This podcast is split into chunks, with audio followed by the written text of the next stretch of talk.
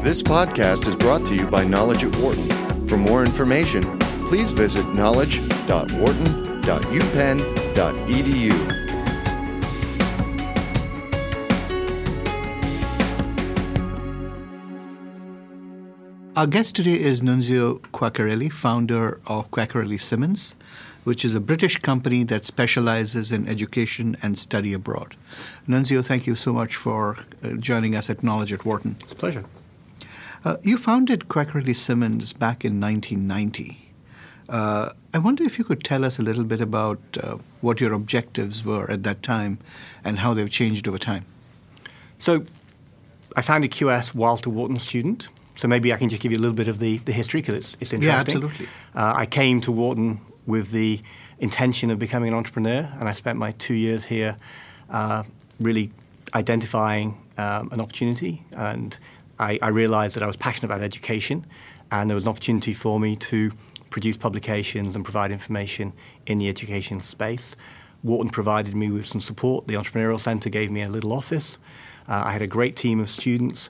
They worked with me over the two year period. We won the Moot Corp Business Venture Competition uh, representing Wharton, and, and the business started here. So um, our, our history is very embedded in Wharton. And our mission from the outset really hasn't changed, which is to enable motivated young people around the world to fulfill their potential through educational achievement, uh, international mobility, and career development. So those are three things that determine everything that QS does. And we are really passionate about it. It, it sort of we touch the lives of, of tens of millions of people around the world, and it's a really nice feeling if you know that you're helping people make the right education choices, that you're helping them progress in their career. That's what we're about. Right. So uh, one of the again going back to the days when you first started QS, uh, one of the biggest challenges for any new entrepreneur is uh, raising capital. Uh, how did you go about that? So I was lucky that I um, identified a business which could be cash positive very early on. And I was also lucky that I was at Wharton. I had lots of students who were willing to help me and didn't require being paid. so my capital was essentially the free time that those students gave me. And I did pay them eventually. So once the, once the business started making a profit, I actually gave a return of the profit to them. But for the first two years, I had probably a dozen Wharton students actually working with me, excited about the project, giving you know a significant chunk of their time, and we managed to raise money from corporate enterprises uh, and some educational institutions to fund the initial projects, which were publications. I'd been an editor of some magazines at Cambridge University, and so that was my knowledge area initially. So we produced publications, and they made a profit really from, from the get go. That was very helpful. And, and QS has what, what never kind, what had kind of external publication? funding. What kind of publications were they? So initially, we published a, a magazine called uh, the MBA Career Guide, which was about career opportunities for MBAs. We then extended it to um, a publication around diversity. So it was looking at um, the opportunities and development paths for minority students in the USA. And we quickly extended to educational publications looking at opportunities in business education and postgraduate education. And that really was what the business did for the first couple of years. And then we quickly evolved. Well, along with raising capital, the other big challenge for any new entrepreneur is picking a leadership team. Uh, uh since you said you were working with a lot of students, uh, what, what, how did you recruit your leadership team? What were some of the things you looked for? So I'm, I'm a very much a relationship-driven person. So uh, I, I looked for people who I liked and who were friends and who were shared the passion about education and who were excited about what I was doing. So it was really about sharing the idea, sharing the vision, and saying, "Do you want to help?" And you know, just whatever little bit of spare time you can give me will be appreciated. And different people had different skill sets, and it, it really gelled. And in fact, in the Moot Corp competition, uh, we took that initial student management team down to Austin, Texas, to to present our, our business plan, and it was great, great camaraderie, great fun. Um, and yeah, they get, they gave of their time voluntarily. It was it was lovely. Fantastic. So. Uh, during your entrepreneurial journey, uh, what what have been some of the key milestones uh, and challenges, and how did you deal with them? So, any entrepreneurial journey has challenges, and you know, I like to say that I'm not a serial entrepreneur, I'm a mono entrepreneur. I've founded one business and I've just grown it. And the challenges have been to develop a business organically, um, self funded, so um, managing and maintaining cash flow throughout that process, whilst also developing new businesses. So, you know, QS today has, uh, we're the leading uh, event publisher, uh, or the event organizer in the higher education space, over 350 events and conferences. We have the probably the largest um, research organization specializing in higher education worldwide, over 300 uh, university clients. We have web platforms that attract over 30 million unique visitors, topuniversities.com and topmba.com. And then we also have a, a, technology division which provides software as a service to the higher education industry. Each of those businesses has been funded organically through, through our own cash flow, and we've had to manage that um, development very carefully. So, so cash is always the key issue. In terms of milestones, I think that um, in 1993, shortly after I graduated, we decided to go into the events business. And so achieving success in the events business was, was pivotal in helping the business go from being a small idea to actually an idea with global scale and global opportunity. Today, as I said, we organise 350 events and conferences in 57 countries. What kinds of events are these? Uh, so, our, our, we started in the MBA space, naturally. So, um, a principal event is, is the World MBA Tour. We also run the World Grad School Tour, which is the largest source of internationally mobile postgraduate students. We have the largest um, educator to educator conference in the Asia region called QS Apple QS Asia Pacific Professional Leaders in Education Conference. We have the largest edu- educator to educator conference in the Middle East called QS Maple, Middle East and Africa Professional Leaders in Education. And we're also, we run a number of other conferences um, for, the, for the education industry as well. So it's both student recruitment and professional networking for the education sector. So, so that, as a milestone, moving into the business was pivotal in giving us a global scale and scope. Then I think in 2002, I made the decision that I wanted QS not just to be a media company, but also an information and data company. So I had a good friend who was uh, John O'Leary, who was the uh, editor of, of Times uh, Higher Education. And together we got together and said, there's a need for global rankings you know, university leaders are telling us that they have no basis for comparing their performance across borders. So we spent two years with extensive outreach to those university leaders identifying a suitable methodology. And in 2004, we launched the QS World University Rankings. And in the last decade, that has emerged as the most popular, the most viewed university ranking system in the world. So over 100 million people will view the QS World University Rankings around the world. And I'm actually delighted to say that our 2014 15 rankings have launched today. Congratulations. Uh, if I could just ask a question about rankings. Uh, there are so many different publications that do rankings, and some of them are actually, uh, the methodology is somewhat suspect. Uh, I wonder if uh, you can explain what differentiates QS's rankings from the, the, those done by other publications. Absolutely. So I think QS has invested an enormous amount of time and mental effort in devising a system which is robust, stable, trustworthy, and meaningful. All those are key to the success of the QS World University Ranking. So we spent two years outreaching to university leaders to identify suitable metrics for the rankings. We have a system which is based on a global academic survey. Over 60,000 academics responded to our 2014 survey. We also have a global employer survey. So over 30,000, 33,000 employers around the world have responded to our global employer survey. It's the largest employer survey that any organization in the world conducts that we're aware of.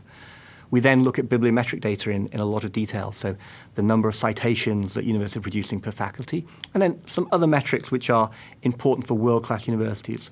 Um, student-faculty ratio, international faculty student international student ratios. Those metrics are meaningful So they're meaningful in the sense that universities have objectives to improve those metrics over time.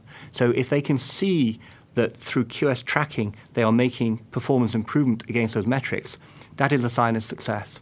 So we estimate that over half of the world's top 500 universities actually reference QS data in their strategic plans, which I'm very proud of that. It's an incredible fact.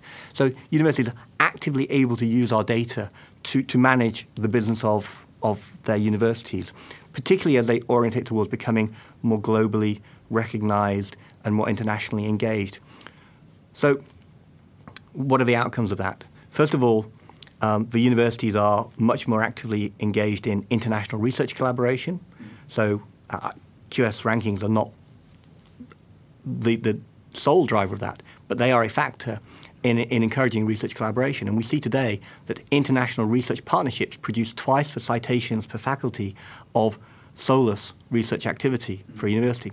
So that trend has brought about an incredible acceleration in the generation of quality knowledge, which we're really proud of.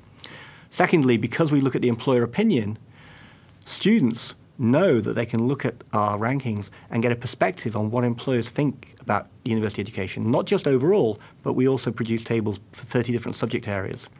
So for the, stu- the prospective student audience, it's really valuable to understand these institutions produce quality research. They're also providing employability needs for different segments of employers. That, that's valuable output. And that, that has built not only the, the trust, but also the high involvement of the, the education community. Right. Now, if you were to think about the almost uh, 25 years path that QS has been on, 25 years next year, what would you consider the biggest leadership challenge you have faced? How did you deal with it, and what did you learn from it? So there, there have been numerous leadership challenges, but I think that um, what I have, the biggest challenge has been to have the majority or all of the QS staff follow the values that QS holds dear and to, to make sure that they are um, really passionate about those values. So, some of our values um, cultural sensitivity. I've been preaching that since I founded the company in 1990. And in the early days, people would look at me and say, Nunzio, what are you talking about? What is cultural sensitivity? But if you have the ambition to be a global company and you know, you're operating in, in China, dealing with you know, Chinese government officials one day, you know, a few days later you're, you're in Latin America dealing with the Latin um, mentality, then you're off to Saudi Arabia meeting uh, the Arabic culture. You have to really invest time in learning about how people from different societies think and to, to really appreciate how they think in order to develop a relationship. And so I've tried to cultivate that mindset in, in all the people at QS, and it, it's a challenge. Um, but I think people gradually over time have, have got it. Um, we also have, have a, a, a focus on, on um, innovation. Now, innovation is difficult. How do you champion innovation? You know, we, have grown organically. Uh, so we have to give people the time and the opportunity and the space to just think in non-productive activities. So you know, we have projects which don't have short-term, you know, profit objectives, and people who are focused just on on innovating our, our product suite. And you know, that, you know, if I had lots of uh, other shareholders who are banging the drum about you know, maximizing shareholder value and achieving maximized profits in the short term, a lot of those innovations may not come about. So, in a sense, there's been a benefit to our our, our structure in that we've been able to, to reinvest um, profits to, to, to really push that innovation and encourage it within the organization. And then maintaining very customer focused is critical.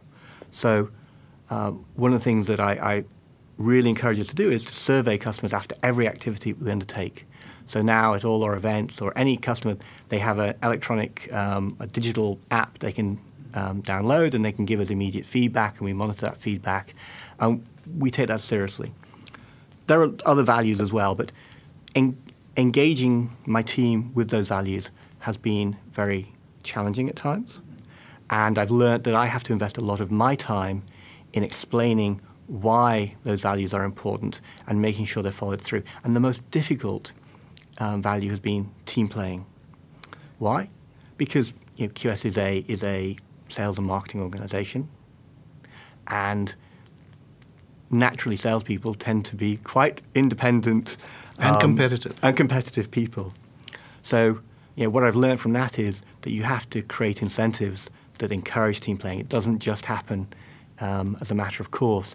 You really have to work at it, but it's important because it makes a big difference. If you've got a constructive team playing environment, you're going to thrive. If you don't maintain that environment, things start to unravel. Right. No, I think that's a really good point. Uh, Nunzio, I wonder if we could shift focus from your entrepreneurial journey in QS into sort of the broader education market in right. which it operates. Now, one of the things that uh, has been quite striking in the past few years is the extent to which uh, disruption has started to rock uh, the education market, especially things like MOOCs or massive open online courses. Now, if you think about some of these changes, to what extent do you think they will f- they represent a fundamental disruption uh, for uh, the education institutions, and to what extent are they just a complement to existing educational activities? So it's a great question. And I wish I had the answer. I can give you my thoughts. And in fact, as you know, I'm speaking on Thursday at the um, uh, SEI Centre for Management Studies Advisory Board meeting at Wharton on the future of education. So, in effect, this is my topic of discussion. And I'm going to say that um, I'm going to quote Donald Rumsfeld, who, you know, unwillingly, but it seems appropriate, you know, there are known knowns, there are known unknowns, and there are unknown unknowns. Some of the known knowns are, you know, the demand for education is, is growing around the world, especially in emerging markets. The international mobility of students and academics is increasing even at an even faster rate. The cost of higher education is, is unsustainable for governments. The rate of, of enhancement of technology in e learning is, is accelerating. Those are drivers of change. I won't go through the rest of the presentation. There are, there are lots of unknowns in that, not least how technology will shape future education. But given those drivers of change, I've, I believe that disruption will come, but as you've rightly said, I believe it will be complementary rather than revolutionary. Why do I say that? Well, you know, we've had educational institutions since the time of the Greek Agora where bright people have gathered together because, frankly, it's stimulating. Know, as a collective group, you, you bounce ideas off each other, you learn from each other. Dean Russell Palmer, when I was at Wharton at my inaugural um, talk, said, You're going to learn more from your fellow students over the next two years than you are from all our faculty, all your lessons. And he was right. You, you need that gathering of bright people to stimulate and to, to grow and to f- push forward knowledge. And for that reason, I think the university as an institution will sustain. I don't believe in these um, doomsday uh, views that, that, that, that um, the university will disappear. Secondly, I, I actually think that the, the teacher student relationship and the delivery of knowledge by a human being is also sustainable. It's actually relatively cheap. Depends what you pay for teacher, but but you know at the basic level, it's, it's actually relatively cheap and remarkably well proven. It stood the test of time. I don't think that's going to go away. I think that blended learning is inevitably going to become part of the natural everyday process of delivery of education. You're going to integrate online learning, video, um, perhaps even um, you know, at the younger age groups, um, video, cartoon, interactive video, uh, game playing. Why? Because it's becoming cheaper to deliver as well. It means that you can actually have the best people in a particular subject area feed into a lecture and make the contribution. It also has the benefit that it can some of that learning can be done outside the classroom, so that classroom time can be better spent on, on productive interaction and engagement. So I, I think that's happening. Already. I think it's going to accelerate. I think the quality of that blended learning is going to improve. The quality of the engagement is going to uh, improve. Then you start looking at more sort of um, advanced changes. So I think that there may well be learner learner models where actually you have, um, probably in the MOOC environment, where you actually have the learners sharing knowledge and teaching each other, and even rating and evaluating each other. I think those models and those, those sort of social models are, are emerging and are likely to be popular. I don't know if they'll ever be degree bearing, and therefore I don't know if they'll ever substitute, but I think they'll complement. I think you're also going to have to have more evaluation of the quality of e learning. There's a great deal of e learning already out there and a great variety of quality. So I think there's a need for organizations like QS to actually look at how you validate and uh, potentially um, rate those online learning programs. We're looking at that. Um, it's a process that we'll go through, but it's, it's a, a non trivial challenge. And then finally, I think that you'll probably, probably see a return to more vocational studies delivered through online learning. Because as we said, higher education is very expensive. The cost to the student is incredible. The average debt for a four year graduate student in the US today is $31,000. The total cost of that debt is over a trillion dollars. There's more than credit card or auto debt. Right. There are going to be young people who are going to say, I don't want that. You know, I, I want to do a vocation, and there are lower cost models where maybe I can work and study at the same time. And I do think that within the developed economies, like the US, the UK, maybe European Union, that we'll see um, a greater um, trend towards apprenticeships and vocational learning through e learning platforms. In emerging economies, I actually think they're still at the stage where they want greater higher education outreach. And so I don't think that trend will be replicated in emerging economies. Those are some of my thoughts. Uh, now, uh, th- that's really fascinating. And, and given the fact that you have such a ringside view of educational institutions globally, have you seen any promising pedagogical models emerge that you think will become more dominant over time? So we are running a, an award scheme and a conference uh, at Wharton in December. So I'm, I'm honoured that um, QS is partnering with Wharton to run the uh, QStar Awards, Wharton QStar Awards Reimagine Education. And we have collected a pool of judges from university presidents, e-learning experts, um, the education specialists from Google, Amazon, um, IBM, to be part of that community to look at the most innovative and potentially effective new learning systems. We have received um, between 100 and 150 um, applications from distinct uh, universities and um, private sector organizations. We start the process of evaluation in a couple of weeks' time. So we haven't gone through that evaluation yet. However, I've, I've started to look through some of them.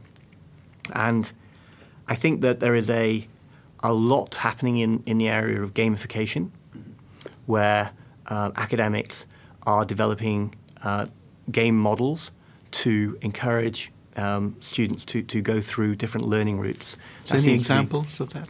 I can't because I can't name any of the sure, sure. Uh, entrants at this point in time. But in at the awards, we will be going through lots of cases. So the conference is the 8th to the 10th of December, and all the shortlisted and winning entries will be showcased. Uh, so it's an opportunity for anyone who's interested to, to come and, and find out about it. But, but gamification seems to be you know, quite popular, particularly in the, in the university academic community. Within the private sector, there seem to be um, just a lot of new models for engagement. So it's e-learning, online learning, but just with enhanced engagement and you know enhanced community creation. And that's why I say the sort of learner-learner model is probably around the corner because there's so much engagement and so many tools to, to, to manage engagement today that, that I think it's, it's inevitable. So those are two things which, which stand out. But there are also you know, interesting use of video. So um, I can't again I can't name an example, but there's a, a, a, ballet school in, in Russia that is using you know real time video, real time playback, um, real time evaluation of videos, um, sort of digitized scoring to see if the body positions are in the right place, exact, to, to then give the, the ballerinas immediate feedback. That's, that's quite interesting use of video technology. Right, right. Um, so lots of interesting things happening. So, uh, to the degree that this, these disruptive changes are going on, uh, what kind of threats do educational institutions face? And which institutions do you believe will be the most vulnerable? So, as I said, I'm, I'm a believer in the sustainability of the university as a as an institutional concept. Mm-hmm. I do think that there'll be, and I think that the brand of the university still has enormous value for the employer and for the student, and therefore, you know, the leading brands will maintain preeminence. I do think that there'll be greater volatility in the institutions which have brand recognition. I think it will be much quicker for an institution to achieve acclaim and status than you know the sort of 600 years it's taken Cambridge or the, the 400 years it's taken Harvard to, to achieve that sort of preeminent position. I'm not sure that new entrants will, will achieve leadership, but I think that new entrants can rise to prominence quickly. An example is Hong Kong University of Science and Technology, which was only established, um, I think, 20 years ago, and it is already a, a, a top 40 institution in the world and, and the leading um, university in the Asia Pacific region by by our metrics, by QS metrics. So it's had a phenomenal rise to prominence and to prestige. And as you have more technology and the e-learning systems coming into play, I think the ability for innovative universities to really accelerate that brand reputation is there. So, so volatility will definitely happen. So, given everything you said, I'm going to take you back to your roots at QS and see uh, what are the kind of new opportunities uh, does everything you just described create for QS for the future? So, when you have disruption, it does create opportunity. Uh, I think that you know QS as a trusted independent uh, source of information in the education world will certainly look to provide guidance on the different e-learning um, platforms, different e-learning programs. That is a that is a requirement. The market needs that, and, and we're beholden to to deliver that. I think that uh, as institutions look to evolve their strategies to to remain competitive or to increase their position in the global landscape, they will look to QS both for data and for strategic guidance on how to do that. And you know, we have a, a consulting team within our research arm, which is which is uh, progressing very well. So we're seeing that demand. I also think that um, more institutions will be internationally engaged. So if they seek to internationalize, then they will look to QS to support that internationalization program, whether it be through international student recruitment or achieving greater uh, brand recognition. So those are, those are obvious opportunities. I think when we look deeper, we will we will reflect on on how technology is shaping the education space, and we'll see if we feel there are opportunities for our technology division to to be part of that. But that's a that's a deeper uh, discussion. If you were to dream ahead, five to ten years, uh, what do you think QS will look like then? So, our vision is to be the leading media and information brand in the world. You know, we compete with lots of big names. I think we're, we're doing a good job of achieving that brand recognition.